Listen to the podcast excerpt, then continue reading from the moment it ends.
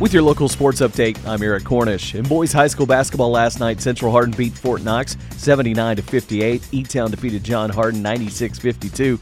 Tonight, John is at North Hardin and Meade County is at Cloverport in girls high school basketball last night. Fort Knox beat Central Hardin 56-17 and John Hardin beat E-Town 59-49. Tonight on the boys side, Male will be at North Hardin and Meade County visits Cloverport. The U of L Cardinals were winners last night. Louisville beat Georgia Tech 68 58 at the Yum Center. Four cards scored in double figures, with Jae'Lin Withers getting a double double of 19 points and 13 rebounds. It was U of L men's basketball's first win since December 17th. The Cards host Florida State Saturday at the Yum Center. UK women's basketball is back in action tonight with a tough challenge as they visit number one South Carolina.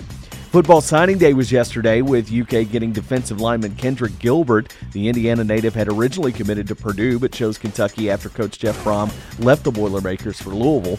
Brohm was also a winner yesterday as Louisville snagged defensive lineman from New Albany High School, William Wu Spencer. Wu had previously narrowed his choices to UK and Michigan State along with his eventual choice of the Cardinals. One of the greats is done, he says, this time for good. Tampa Bay quarterback Tom Brady announced his retirement on social media yesterday after 23 seasons in the NFL and seven Super Bowl championships. With your sports, I'm Eric Cornish.